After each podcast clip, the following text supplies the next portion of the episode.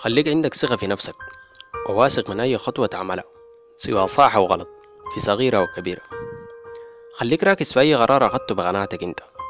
فكر تماما في حل المشكلة اللي بتواجهك وابقى على اللي أولا واللي بتشوفه أنت صح.